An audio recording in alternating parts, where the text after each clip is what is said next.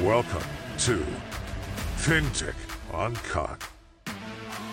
The quiz show with candid commentary on the biggest fintech and financial services news of the week that was.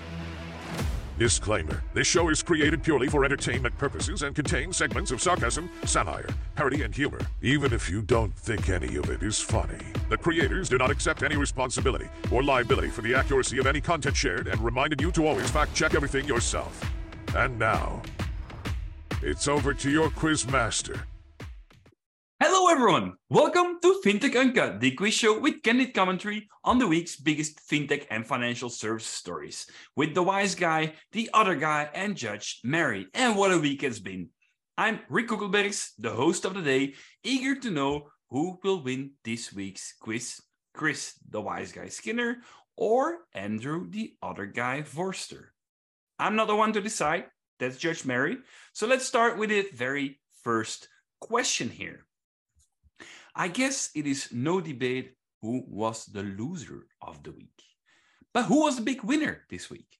That is my buzzer, or that is an alarm. But you know, being clear, the loser this week was obviously Silicon Valley Bank. So I'm thinking the winner might be Silicon Breast Implants.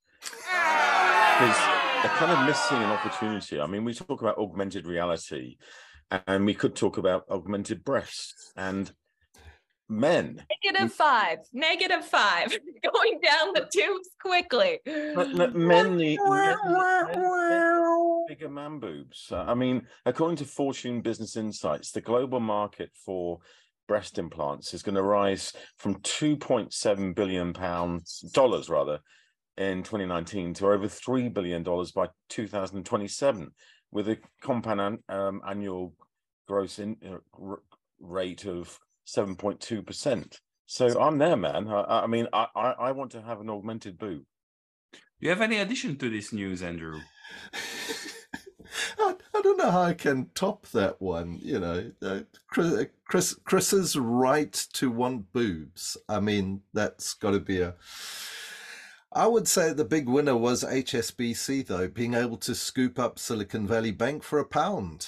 Um, sorry, Silicon Valley Bank UK for a pound. They've got to be one of the biggest winners this week, surely. Well, depends what you bought with that one pound, of course. I, I understand all of the, and you know, it's a nominal value. Uh, um, But you're getting in the nor- right direction. normally is the case here, but uh, I I would say that for them being able to get those startups on board, it's still worthwhile investment. And I think it's funny how we use so many acronyms like HSBC because we had Sam Bankman Fried, who's SBF, and now it's SVB. And, you know, um, we had FTX, which is the exchange that Sam Bankman Fried had. So maybe SVB was the stupidly valued bank. And that's the reason why it's gone under. It's It was just doing some. Actually, it was it was doing what banks do, but the mistake they made, the biggest mistake, is investing in HTMs, which is held till maturity, and um, that's what handcuffed the bank because they couldn't liquidate the held to maturity bonds that they held when interest rates went up, and that's what caused all of their problems. Someone's trying to get a positive score here. Yeah, so plus three, still negative two, but we're on. definitely Well, both the still other- wrong so far. Why can't men talk about boobs? I mean, what's the problem? no problem other than I'm judging you. Okay. Another another big winner of the week was um, First Republic Bank. I mean, they managed to get a thirty billion dollar bailout from a consortium of eleven banks. who all were terrified of a uh, a contagion of bank collapses. Um, so the industry pulled together and decided, some of the big players decided to make sure that uh, First Republic Bank in the USA um, was shored up and that it didn't. Um, it didn't end up in a bank run, which I think is is a bit of positive news. Of course, the um, yeah the shares in um, uh, uh, First Republic Bank still went down 22%. Um, however, at least there was no run and they prevented a run. It was a, a bit of good done by the banking industry there. Well, Yeah, actually, but they still have a lot of. Republic went down a lot quicker than that. It's more like 68% or something. But it's interesting. Silicon Valley Bank and First Republic Bank were both formed around the same time in Yeah. West Coast America. And they both had similar levels of um, assets. Um, but the biggest difference was the percentage of their uninsured deposits.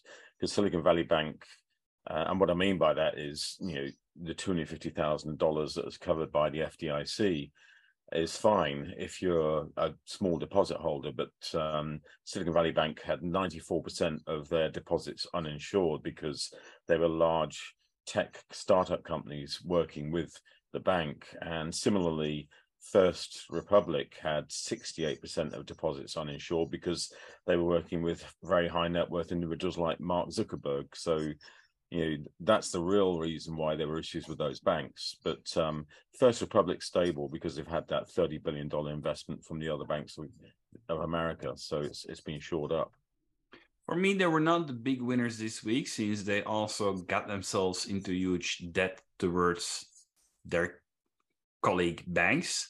So I'm referring to something else. Um, and perhaps we should look at the real answer now, isn't it, Marie? I suppose well, well if you look at the other view if you you know if you're being looking for a different answer is what actually happened with first republic and silicon valley bank is that people withdrew their their money they took their deposits away.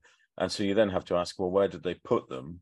And the answer is in the banks that they think are stable. Um, so i did see a headline saying bank of america for example got 15 billion dollars of silicon valley bank's deposits in a run from the Silicon Valley Bank. So I'm guessing the winners are those banks that people view are stable. Yep.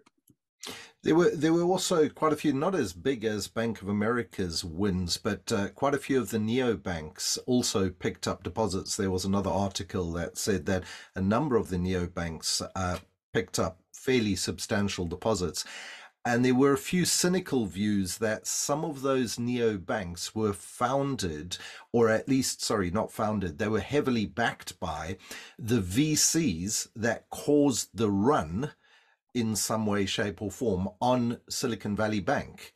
Um, that some of those uh, those VCs behind uh, the the neobanks had a vested interest in seeing Silicon Valley Valley Bank fail, and the money uh, be deposited elsewhere. And they were quick to step in, going, "Oh, when you mo- want to move your money here, we've got this neo bank here on the side. You can trust it. Don't worry. You know, uh, we back it."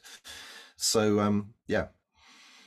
Bonus question that's not based on news, but just wanting your opinion. Um, do you think these deposits will stay at these, you know, new bank? Because it feels like maybe they're even in the wrong account, but I'm curious what both of you think here. Well, I mean, when you look at any alternative, um, the question is really what's the uh, compensation scheme if there's a failure on my account? And and too many people don't ask that question because they just assume that a bank is safe, and a, a- a bank is only safe if it's licensed with the guarantee insurance scheme. Um, but even the guarantee insurance scheme in FDIC, um, Federal Deposit Insurance Compensation Scheme, twenty fifty thousand dollars doesn't really cut the mustard if you're losing twenty five million dollars. So you know you really have to look at, particularly if you're in Treasury and um, the office of the CFO, as is now a hot term in uh, you know fintech in the USA. Um, you really have to look at what's the right balance between neobanks, traditional banks, and other investment schemes to make sure that you're covered. I know we're on time, past time. Chris, you got plus five, minus two. I had already docked you negative a little bit, but you redeemed yourself. This was a redeemed round. So you're at three. And Andrew, I scored you three. So tie. How unfortunate. You didn't even take an opportunity out of that, Andrew. That's okay. I was letting All right. Chris waffle on.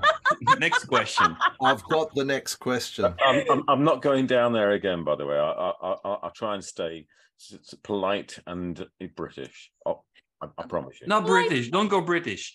All right. Next question. This week, I read about something should be a symbol for the new era we are living in. Can you guess what I mean? And please think twice. Ooh. Being ethical is should be a symbol for the era that we live in. And this is demonstrated by Ethical Capital Partners, the new owners of Pornhub. There we go. Oh, now it's your turn. Pornhub are seeking out tech focused investment and advisory opportunities in industries that require principled ethical leadership. Hmm. So, It was their first investment. a- and Pornhub require, I mean, yeah. that- That's what I call proper ESG washing. Let's call our company ethical and then invest in. Pornhub. But it's not what I meant. You can't make that up. You twice. just can't make that up. I did think twice. I know, but I asked you to. Chris, I, what do you think? I, I don't know. I mean, th- there is a new film on Netflix about Pornhub, but I'm not going to talk about porn because it's disgusting. I'm not going there. And I said I'm, I'm instead British. Um, I'm going to stay ahead of this. You know, I, I think if you're looking at the symbol of 2023, it's a vulture because a vulture is picking on the bones of dead companies and dead things like Silicon Valley Bank. So, you know, if it's not a vulture, it has to be a bear as you know we're living in a bear market and a bear economy so it's You're getting in the right direction bear. Yeah. Right direction. But still no dice. oh no, no, that's that's you have to go more tough. concrete. That's tough for me because I was going to say one of the things that I think is a symbol of the era that we're living in is um, uh, uh, uh, things not being real. And uh, at Finovate this week, we had Chris Skinner on stage telling everybody about the metaverse That's unreal. and and oppos- yeah, the opportunities in the metaverse in the future. Um, after I, which I, I, I, I said the metaverse is dead because Mark Zuckerberg has dropped it. You did say that. However, I had somebody come up to me at the event afterwards um, who is a fintech in the space, and they see a massive opportunity in Korean K pop, genuinely billions of dollars in Korean K-pop. Um, there's a there's a, a band called Mave, a Korean K-pop outfit, who only exist in the metaverse. They are AI generated avatars that look ridiculously human. So they look like real humans, but they're AI generated avatars, AI uh, written songs and music, and and everything is virtual. Now, there is not one thing about them that is real. And it's yet not a Black Mirror episode. It's not a Black Mirror episode. It's it's a real thing. Go and look up Mave, the Korean I will. K-pop In- band. Interesting. In I that, see where um, my Friday night's going. Yeah. it I mean, Microsoft backed Chat GPT from OpenAI just moved to the fourth generation level. And uh, I don't remember the exact statistic, but it's something like 100 trillion um, inputs uh, uh, you know, in real time towards the way it responds. It can now respond with images as well. And we are getting to the stage that um, the sentient internet is becoming real. I was writing about that, you know, 15 years ago as a, dr- a dream, which is the internet actually becomes something that um, can talk back. And we're pretty much there now.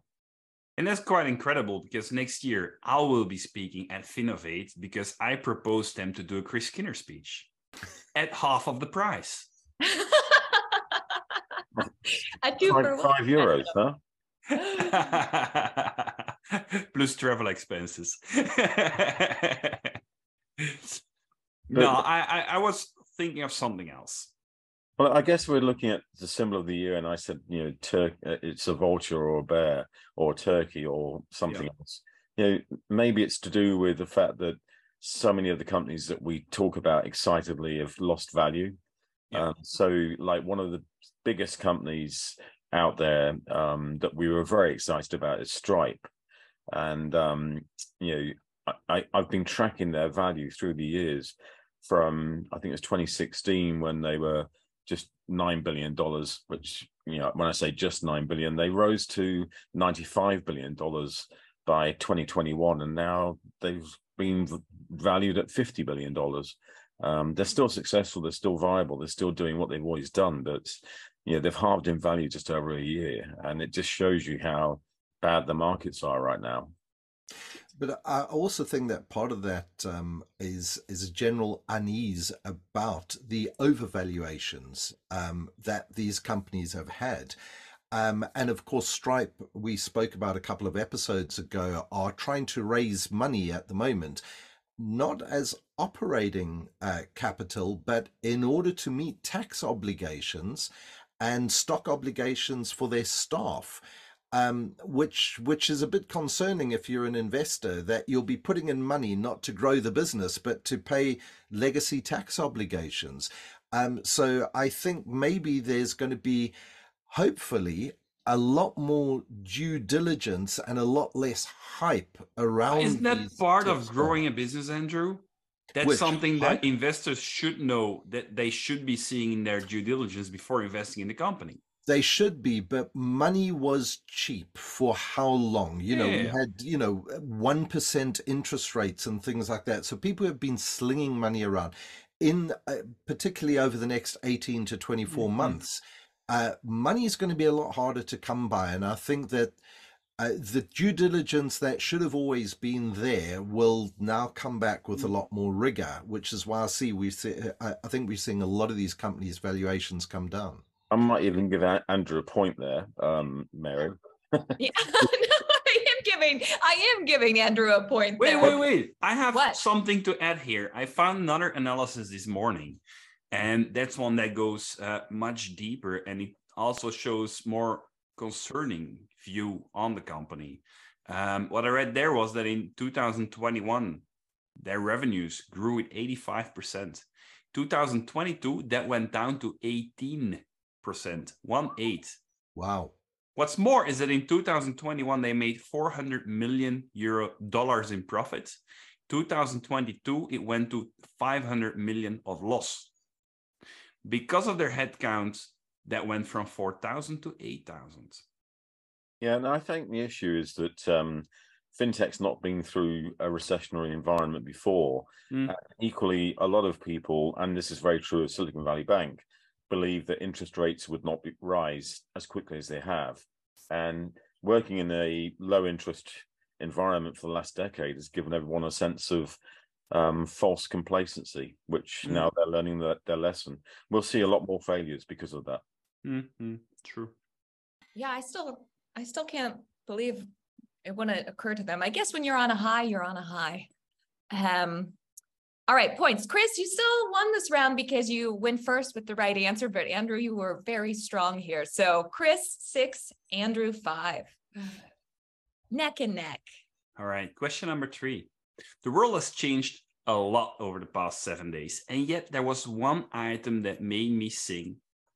I'm not going to sing it myself this time. I found it on Spotify, and I hope you can properly hear it. Uh, nothing. You're, You're gonna, have, have to sing, sing it, Rick. Show in heart, inside my heart is breaking. My makeup may be flaking, but my smile. Oh my goodness, I didn't even recognize that song. What am I oh, talking I about? I love it. Um, I want I you to I, I, I, don't know, but can, we stop that show going on, Rick? I mean, really? But that wasn't. I, I, I wasn't. I have. I hadn't scheduled to sing it this time, so I didn't prepare. That's like the difference.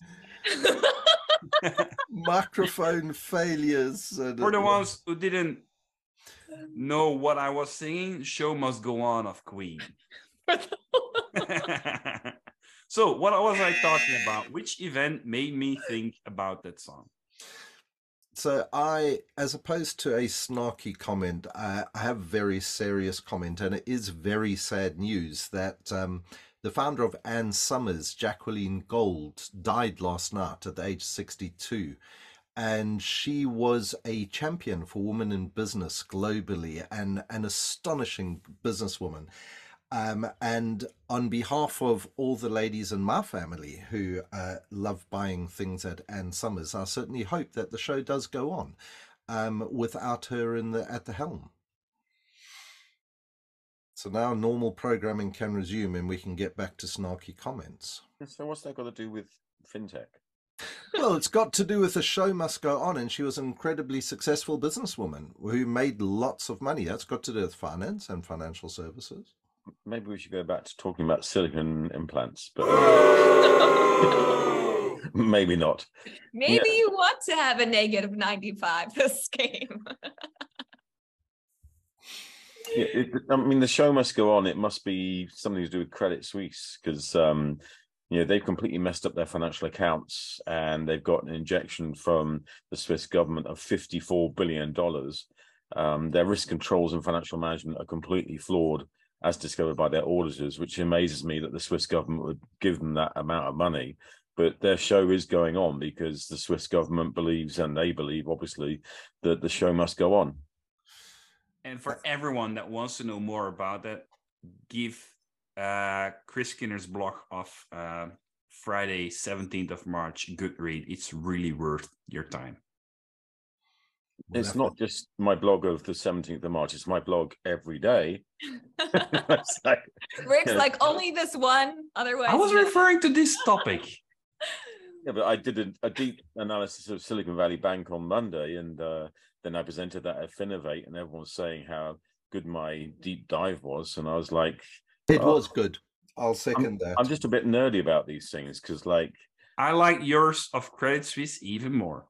Hey, our cornerstone was applauding your your piece, Chris. So. Oh, great! Well, I, I just have which, which is you know new banks can fail and old banks can fail. So you know, Credit Suisse were formed in the 1850s and um, Silicon Valley Bank in the 1980s. Um, and then we had Signature Bank, Railsr, um, First Republic. We've got a whole load of bank failures over the last week. Uh, and people think it's another financial crisis. It's not, it's just banks that didn't plan or manage their business properly. Um, and each one has a individual issue which they faced, which they they just handled their business badly.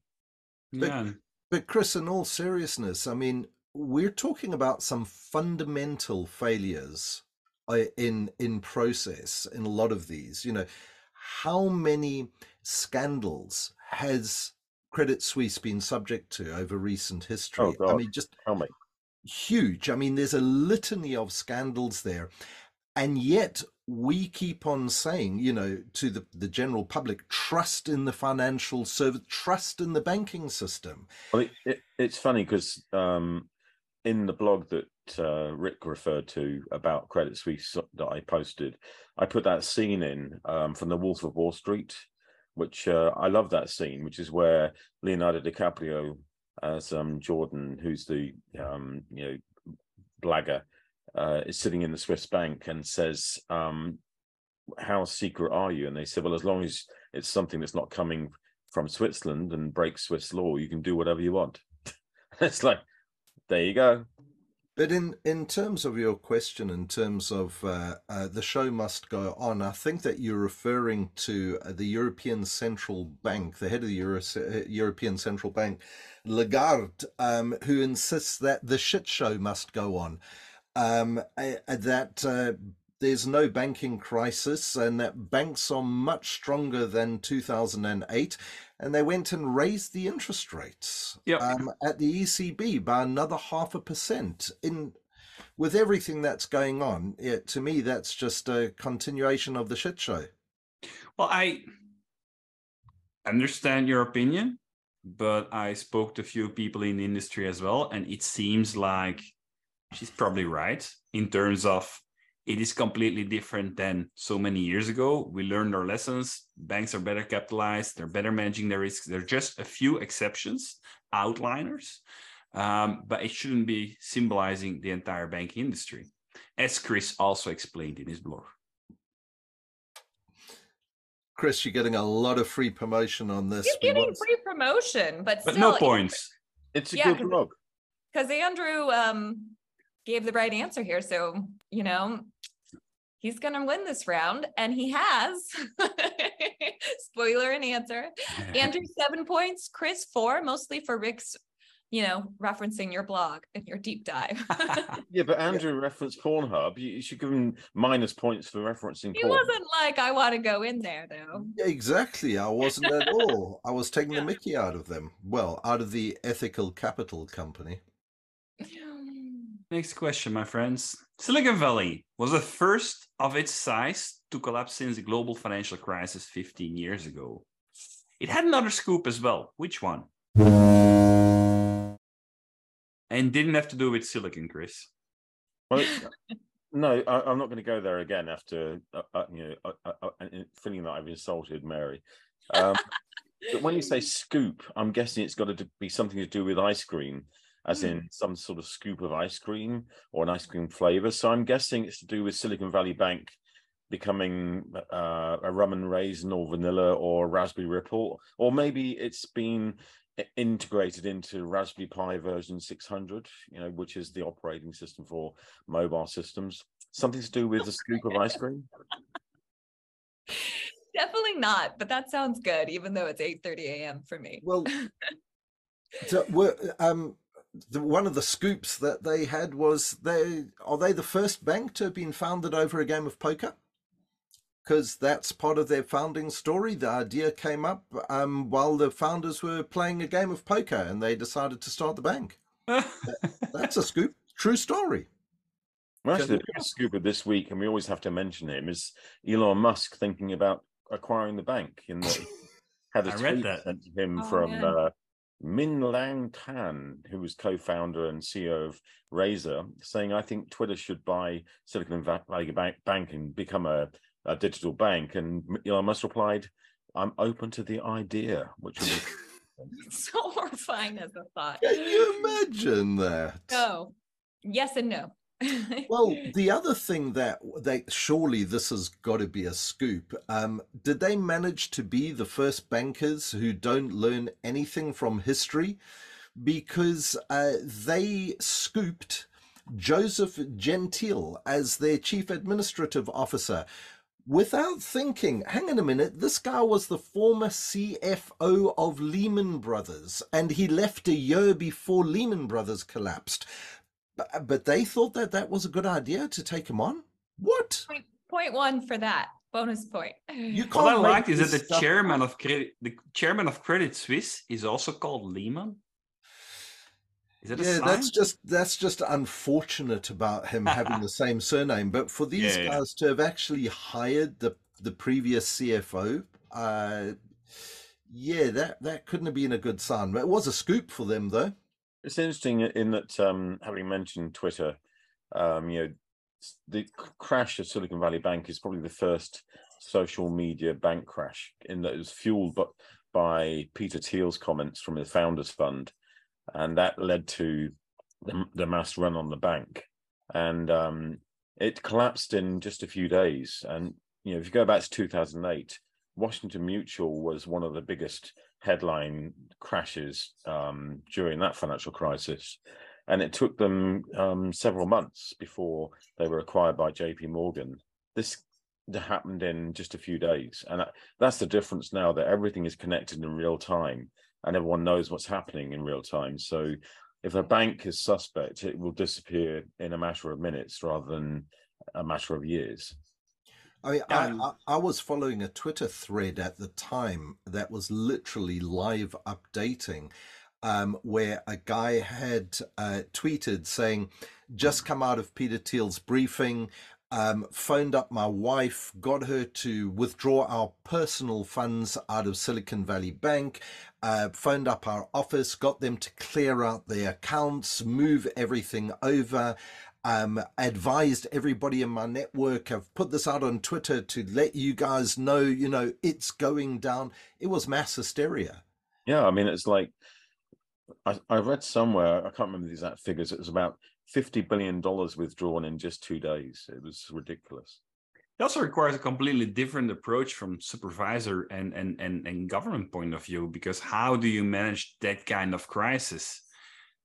You can't you can possibly um, think that also these people should be always on to follow social media to see what latest buzz is to make sure that you can save the banks that need to be saved because Silicon Valley, the way they were saved, that was exception handling. Normally, the deposit guarantee scheme wasn't sufficient, but they did an extra effort. But how do you deal with that? Those exceptional circumstances. You have certain rules, and then you have deviation from the rules, but you need to decide so quickly these days. It's yep. impossible to do in the way we work today. And that's the critical point, which is so we don't work in overnight or batch. We mm. work in real time, connected globally, 24 by 7. And I, I read that somewhere in a blog. Well, I think the different thing, yeah, I, I, I, write a lot every single day on thefinanser.com. Sorry, did, did, I, did I mention that? Um, the, the difference between Silicon Valley Bank and Washington Mutual is that the news in 2008 was spreading quickly, but now it's actually immediate. And mm-hmm. I think that's a huge difference between what we're seeing this week versus 2008. Mm-hmm. But yep. Chris, uh, uh, honest opinion, do you think that the collapse was preventable had the hysteria not set in?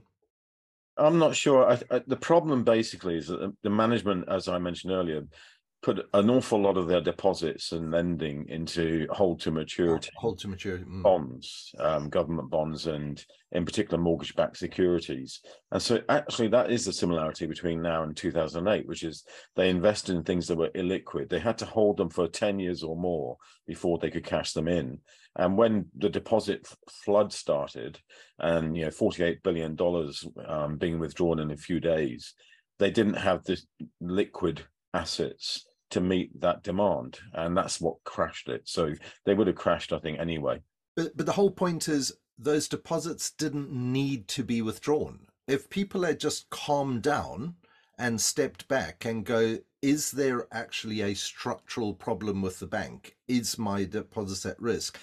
But if there had been well, no, there was Mary, make a comment here because one specific thing about Silicon Valley Bank is that the Federal Reserve had a structure that said only the global banks like Bank of America and um, Citi and JP Morgan were subject to Basel III regulation ratios, which is liquid capital ratios and um, net funding stable ratios but domestic banks were not subject to Basel III, and they treated Silicon Valley Bank as a domestic bank, not subject to those ratios, which is why when they got a run on the bank, they didn't have the liquidity or the stable funding, and that's why they failed.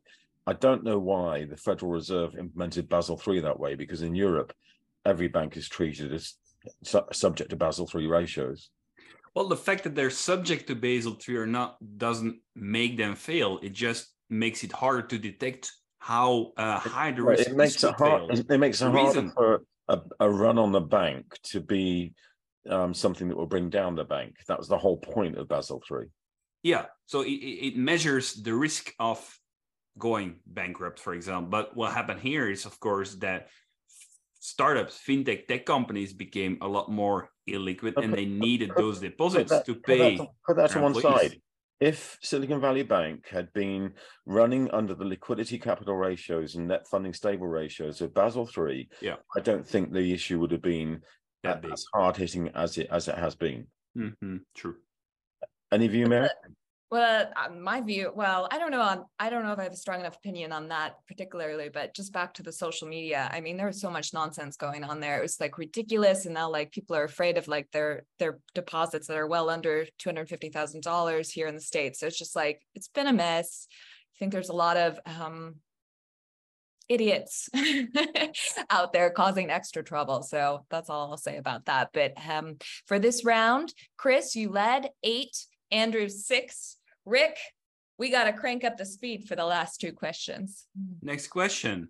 Talk about social media misbehavior. Um, woke isn't all good according to some parts in society. What did that part blame woke for this week? That's me, by the way. Chris is um, the woke expert. Well, I've been listening to a fascinating podcast about woke. Uh, it's on BBC Radio. And um, do you know when, it, when the word woke was first used? No.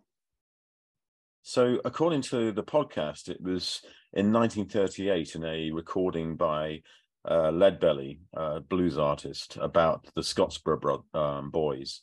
And the song is about nine African American men who were accused in Alabama of raping two white women back in 39, 1931. It's a really powerful song and finishes with the words "Stay woke." And Leadbelly says he met with the defendant's lawyers and um, advised them to be a little bit careful when they go through Scottsboro. You best stay woke, keep your eyes open. But that wasn't actually the first use of the word woke. It actually started in 1860 when there was a group of African Americans, um, young people, who created the Wide Awakes Party to support a Republican candidate who was called Abraham Lincoln. Um, and then it got adopted into being woke m- much more recently because of the cancel culture and generation we have today. So it's spread into all aspects of society, but it, it originates from the African American community of America. You're blown away there, Andrew. No, I was I was just interested in all that. I, No, I mean in terms of points for this quiz. Yeah. Rick, you bring the thunder to this show. But uh, um, one of the things that us, an article that I saw that uh, caught my eye was um, uh, wokeness was blamed for the slump in Netflix subscriptions in 2022. And apparently now Netflix uh, adopting an anti woke stance has actually ended up with them having increase in numbers. Apparently, there was quite a large backlash over the programming that Netflix had started to put out, uh, particularly one documentary about a, a a a man who was pregnant. I haven't seen that one. Um, and I don't know whether or not it's been removed subsequently from Netflix or uh, Netflix or something like that. But they've brought back a lot more controversial people who are um, uh, apparently picking up the numbers. So, but I think if we, um, in the interests of of moving things on, the the the thing that was blamed um, was that the right blamed the collapse of Silicon Valley Bank on wokeness, on them being woke. I mean, what a ridiculous thing. I mean, I, I I think uh, Mary brought it to our attention a tweet that said um, 12 white guys could have done it better. What the absolute fu? Um, uh, that was just, yeah, that took me a little bit by surprise, that one. I did see a comment by a former employee of Silicon Valley Bank saying it didn't have the you know abrasive roll-up attitude of a, ba- a bank like Goldman Sachs on Wall Street. It was much more like a tech company, and therefore was much more laid back and you know giving. In fact, it's interesting. First Republic's the same in that they they were doing parties and dressing up as you know w- Willy Wonka and stuff, which um it's not quite what you expect to see of a traditional bank. And what does that have to do with woke? Uh, it's basically just being, Fun. yeah, more Yeah, I wouldn't. I, I, I, I haven't got a problem with the fun part, but it's the problem of um, what what I took exception to was uh, people thinking that because they had actually attempted to be at least a little bit diverse at their management level, that that was the cause of their collapse. No, it wasn't. It was lack of skills, knowledge, and decent processes um, that led to their collapse. It had nothing to do with uh, Mm. um, them uh, ha- having a diverse set of management. For goodness sake. Oh yeah, it was absurd. I can't. That comment was in an opinion piece on the Wall Street Journal, and even though it was an opinion piece, that's like, that's it shouldn't have made the cut. Um, Yeah. And I would say about bankers, they might not dress up as Willy Wonka or whatever, but they certainly are drinking their butts off sometimes, playing their golf rounds, and I can't think that's much better. I got this T-shirt, by the way, from my former employer. I worked at a bank. That's It was a Hercules trophy. I got this T-shirt. Yeah, but you bought that yourself. well, no, but it's it's Bankenstein, guys. All right, round, round points. Andrew, eight. oh, Chris, five. I think Oh, we're close. I gotta like calculate, but I think it's I think we're pretty close here. last question. Fake it till you make it. So a new exponent. What am I talking about? I'm in there. The release of ChatGPT 4 that uh, um, Chris referenced earlier, along with Microsoft's AI Copilot launch and their integration of AI into everything, will allow millions of mediocre people to fake it till they make it now. Like me doing a Chris Skinner presentation at Finovate next year. along with your AI avatar. I mean, I'm going slightly off piste, but um, fake it till you make it. I think I've got to give a round of applause to Jamie Lee Curtis, who got the Oscar for Best Supporting Actress in the film Everything Everywhere All at Once this week. I mean, I loved her acceptance speech, and I didn't realize that both her mother and father had been up for Oscars and they, they never won and she finally got an Oscar at the age of 64, which is not being ageist, but it's amazing that she's finally got an Oscar. And if you didn't hear the story, by the way, of the other guy in in Everything Ever All, All at Once, and if you haven't seen the film, I, I can thoroughly recommend it. I loved it. Um, but Ke Quan, who won Best Actor, uh, he originally was in Vietnam and had to flee from Vietnam when the war was there in the 1970s and ended up in America and he became a child actor starring in Indiana Jones and the Temple of Doom. And then the parts dried up and gave up acting. And then when he saw Crazy Rich Asians and the success of that film, decided to try acting again, got hold of an agent, and in just two weeks got the part to lead in Everything Everywhere All at Once, and then won the Best Actor in the Oscars uh, this week. So nothing to do with fintech, but I'm just amazed by their stories. Yes, Um, one. I'm in, well, my thing is related to fintech. it's related to fintech, but I have to tell you guys, Andrew is winning by three three points right now. Yeah, but I should get a point for knowing so much about the Oscars. It's for of another course- podcast. take it- That's got I'll to take do it with fintech. consideration. I did like that movie, so we're in alignment there. That's for Oscar Uncut. yes. But I mean, I, faking it till they're making it, there must have been some questions around the recently collapsed Signature Bank, whether or not they were faking it till they're making it, because um, they were facing criminal probes over money laundering, um, which only uh, came to light after they had actually collapsed. It wasn't the cause of their collapse, um, but maybe they had been faking it for a lot longer than people knew. They, they maybe, but I, I would say the biggest faker has been Sam Bankman Fried. Yes. Sam Bankman Fried, uh, who's still under investigation and you know, uh, is appearing in court. Um, and according to the bankruptcy filings of FTX, he transferred two billion dollars to his personal accounts just before the end, um, the whole thing ended. And between him and his other members of his inner circle, they transferred over three and a- three billion dollars into their personal accounts um, through payments and loans uh, via Alameda Research, which was the company that was the sister company of FTX.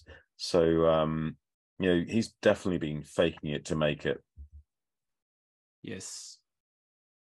Mary, does that mean that he gets more than three points difference with Andrew? Should do. Um, I'm giving Chris six. Ah, it's just because he Andrew? mentioned everything everywhere. I'm once. giving you four. Surely my, my Oscar research and knowledge gives me an extra Your one. negative, your penalty points made you a loser today, Chris. In which case, I'll stop talking about silicon implants. I promise. You won't. That's okay. Alrighty, we are at the end of our show. Um, we had a setting. thank you very much for the valuable insights. A lovely discussion. Uh, thank you to our listeners and watchers for joining us. I cannot wait for more international fintech news coming soon. If you like our show, make sure you register on our website for the newsletter to be the first to know about new episodes or register, subscribe. I don't know how they call it at different channels on whatever channel you're on to make sure that you can see the new episodes coming up. If you're a real big fan, have a look on our website for the merchandise and perhaps you can buy yourself a mug for your coffee or a t-shirt of FinTech Uncut, the best conversation starter at any FinTech conference. This was the 16th episode of FinTech Uncut, and we hope to entertain you, your colleagues, your friends, your connections and followers, cats, rabbits, dogs, and more very soon again. That's it for now. Bye bye.